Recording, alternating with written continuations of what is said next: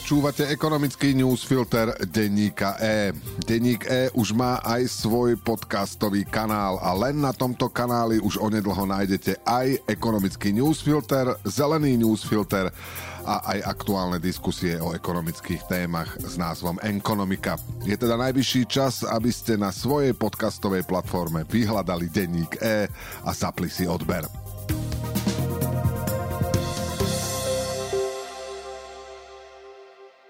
Medzi politikmi sa rozmohol taký nešvár, že radi vykresľujú stav ekonomiky v čiernych farbách. V USA v 20. storočí platilo, že voľby vyhrávali optimisti, ale s príchodom Donalda Trumpa prevládlo temnejšie videnie sveta. A v negatívnej nálade vládne aj Joe Biden. Hoci americkej ekonomike sa darí, píše v komentári Ivan Mikloš. Podobne je to s prehnaným pesimizmom aj u nás. Podľa premiéra Roberta Fica vláda nikdy v modernej histórii nečelila takým zlým sociálno-ekonomickým ukazovateľom a chudobe. Nie je to tak. Tento týždeň sme sa postupne zo štatistík dozvedeli, ako rastie cestovný ruch, stavebníctvo aj automobilky. Tie sa v lani po troch ťažkých rokoch takmer dotiahli na rekordné výkony z roku 2019 a už v tomto roku by ich mali dokonca prekonať. Dnešný ekonomický newsfilter, ktorý vyšiel v piatok 12. januára, má 1300 slov a pripravil ho pre vás Ján Kováč. Ja som Braňo Bezák. Výroba aut na Slovensku sa v lani zvýšila o 10% na 1,8 milióna kusov a priblížila sa k rekordnému roku 2019. Ten by mala prekonať už v aktuálnom roku a pozitívne sú aj vyhliadky na ďalšie obdobie. Ťažké časy, počas ktorých sa museli automobilky vyrovnať s covidom, nedostatkom čipov a ešte aj s drahými energiami, sa zrejme skončili. Prečo vyrábame viac aut? Čipy už nechýbali automobilkám až tak výrazne ako predvlani. Najviac zvýšila výrobu bratislavská automobilka Volkswagen o 60 000 na 330 000 aut. Žilinská Kia vyrobila rekordných 350 000 aut, teda o 39 000 viac ako v roku 2022. Najmladšia automobilka Jaguar Land Rover v Nitre sa po polovičnom zvýšení výroby takmer dostala na plný výkon 150 000 vozidiel. Klesli iba výkony trnavského Stellantisu, ale aj to kvôli budúcemu rozvoju.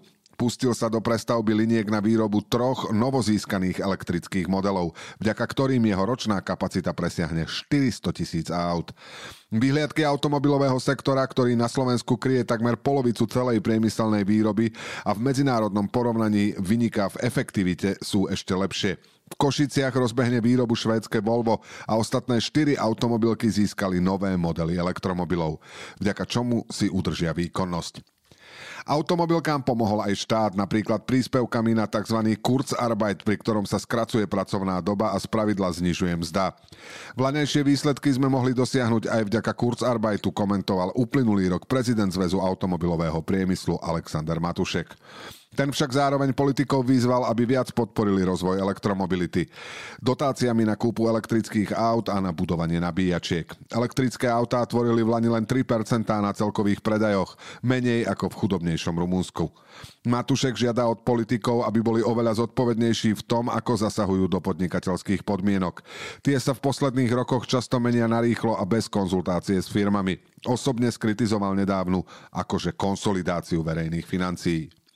Zvýšením zdravotných odvodov a aj niektorých firemných daní, ako aj zmenou nastavenia dôchodkov, v podstate iba podporujeme dôchodcov na úkor našich súčasných zamestnancov. Vláda musí šetriť a nie iba brať peniaze firmám, povedal Matušek s tým, že štát sa musí oveľa viac zamerať na to, aby mladí schopní ľudia neodchádzali z krajiny. Vývoz aut z Číny v lani stúpol o 58%, k čomu výrazne prispeli dodávky na ruský trh. Z neho v dôsledku agresie voči Ukrajine odišlo mnoho západných automobiliek. Teraz je Rusko najväčším dovozcom aut z Číny. Obchodovanie s kryptomenou Bitcoin sa otvára širším masám investorov vďaka prvým fondom ETF, ktoré schválili americkí regulátori. Na ich rozhodnutie sa čakalo od polovice minulého roka, keď žiadosť o bitcoinový ETF podal investičný gigant BlackRock. Najznámejšie kryptomene to zvýšilo kredit, aj vďaka tomu sa v lani posilnila viac ako o 150%. Pred stredajším oznámením sa obchodovala za necelých $45,000, včera popoludní sa priblížila k úrovni $49,000. Znamená to definitívne začlenenie bitcoinu do štandardného sveta financií a počiarkuje to relevanciu kryptomien v nadchádzajúcich rokoch. Tvrdí Daniel Stancel zo slovenskej spoločnosti Fumbi. Na trh s bitcoinom podľa neho teraz príde čerstvý kapitál, čo potlačí cenu oveľa vyššie. Fondy ETF, ktoré sa obchodujú na burze, znižujú riziko, že investor príde o svoje kryptoaktíva podvodom. Slovenskí investori sa k tejto možnosti zrejme najrýchlejšie dostanú prostredníctvom zahraničných obchodníkov s cennými papiermi, hovorí Pavel Škriniar zo Swiss Life Select Slovensko. Slovenskí obchodníci môžu verejne ponúkať len registrované fondy a je otázne, či si správcovia bitcoinových ETF na Slovensku takúto registráciu vybavia.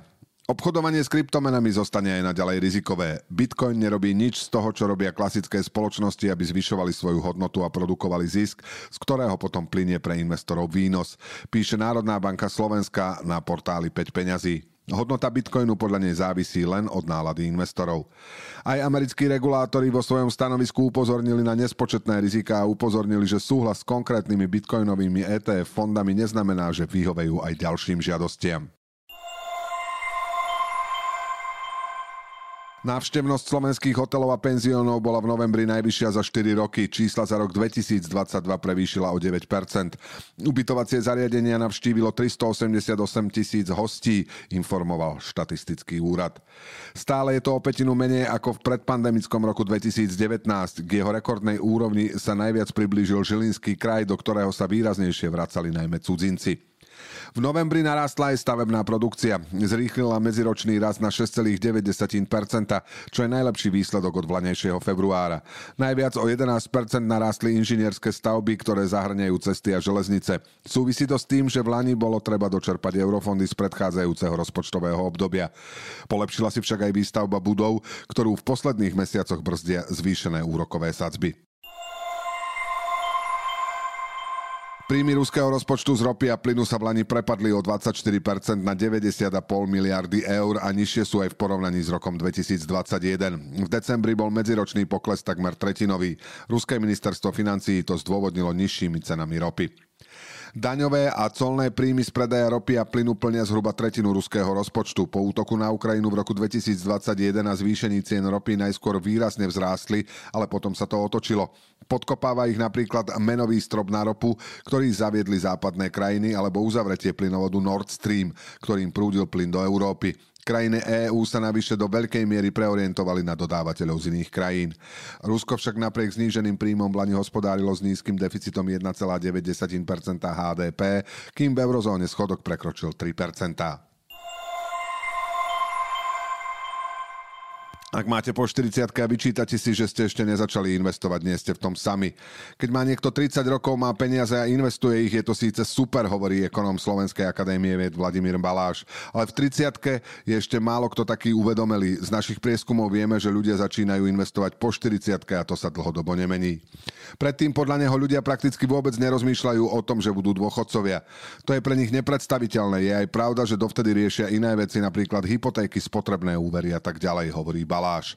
Človek by mal podľa neho investovať až vtedy, keď má finančnú rezervu na pár mesiacov a životnú poistku. Začať treba čo najskôr, hoci s malými sumami a ideálne s horizontom na 20 a viac rokov. V takom prípade môžete smelo investovať do akciových titulov. Podľa Baláža sa teraz netreba nechať odradiť rizikom poklesu akcií po ich vlanejšom prudkom raste. Ja som napríklad začal investovať v polovičke 90. rokov a zažil som krachy v roku 2001, v roku 2008 a potom aj také tie menšie. Prvý krach mnou úplne otriasol, nepredpokladal som, že môžem prísť o tretinu peňazí v priebehu pár týždňov, ale bol som trpezlivý a vrátilo sa mi to. Za chybu považuje svoju investíciu do fondu zameraného na strednú a východnú Európu. Keď investujete do úzko špecializovaného aktíva, investujete veľmi rizikovo, hovorí ekonóm. Preto odporúča také fondy, ktoré sú diverzifikované naprieč krajinami a naprieč odvetviami. Aj keď začnete selektovať sektory, znamená to, že chcete predpovedať budúcnosť, že napríklad zdravotníctvu sa bude dariť lepšie ako iným odvetviam. Ekonomický newsfilter dnes pre vás pripravil Ján Kováč. Do počutia zajtra.